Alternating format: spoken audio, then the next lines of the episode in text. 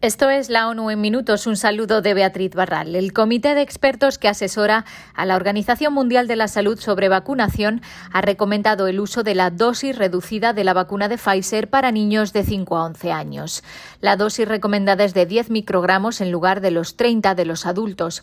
Además, recomienda que la dosis de refuerzo de Pfizer se ponga entre 4 y 6 meses después de la segunda, empezando por los grupos de mayor prioridad, por ejemplo, los ancianos y los trabajadores sanitarios.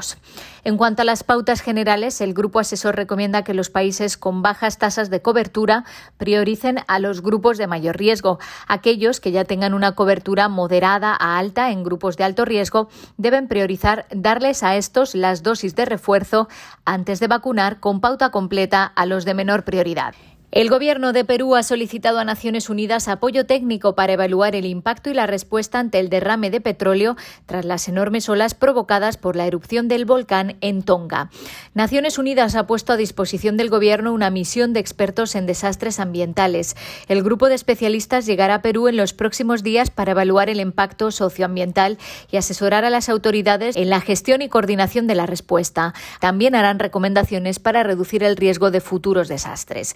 El sistema de las Naciones Unidas en Perú reitera su compromiso de seguir apoyando al gobierno y al pueblo en esta situación de emergencia ambiental. Y en Tonga, donde la erupción de un volcán provocó ese tsunami, la ONU y el gobierno estudian cómo entregar ayuda al país sin llevar el COVID-19. Las islas son uno de los pocos rincones del mundo donde prácticamente no ha habido contagios.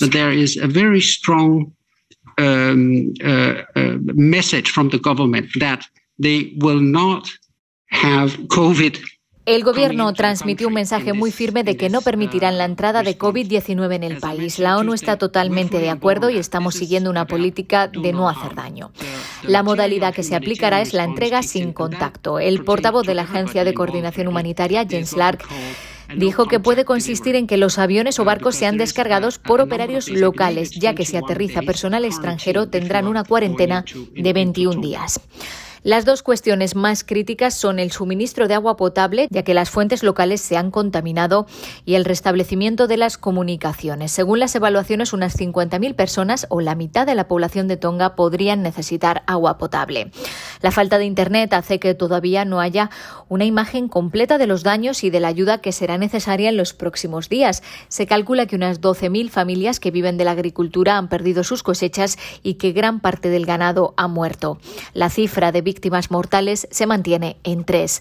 Por teléfono satélite desde la capital de Tonga, el responsable de la oficina de la OMS en el país dijo que la ONU también está preparada para asistir psicológicamente a la población. Los daños son devastadores. Mucha gente vio las olas llegar y llevarse sus casas. El impacto psicológico es enorme, explicó el doctor Yutora Seotia, que dijo que el gobierno ya ha enviado personal médico para asistir a estas personas personas.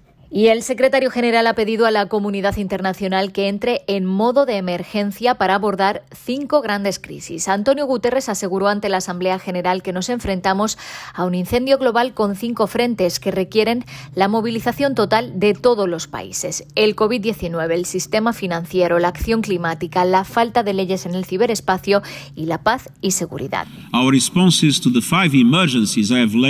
Nuestra respuesta a las cinco emergencias que he expuesto hoy determinarán el futuro de las personas y del planeta en las próximas décadas. Debemos entrar en modo de emergencia y apagar este incendio de cinco focos.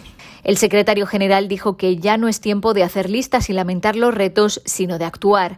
Para el líder de la ONU, todos estos problemas son en el fondo fallos de la gobernanza global, de marcos multilaterales que están desfasados y que ya no sirven para el propósito que fueron creados.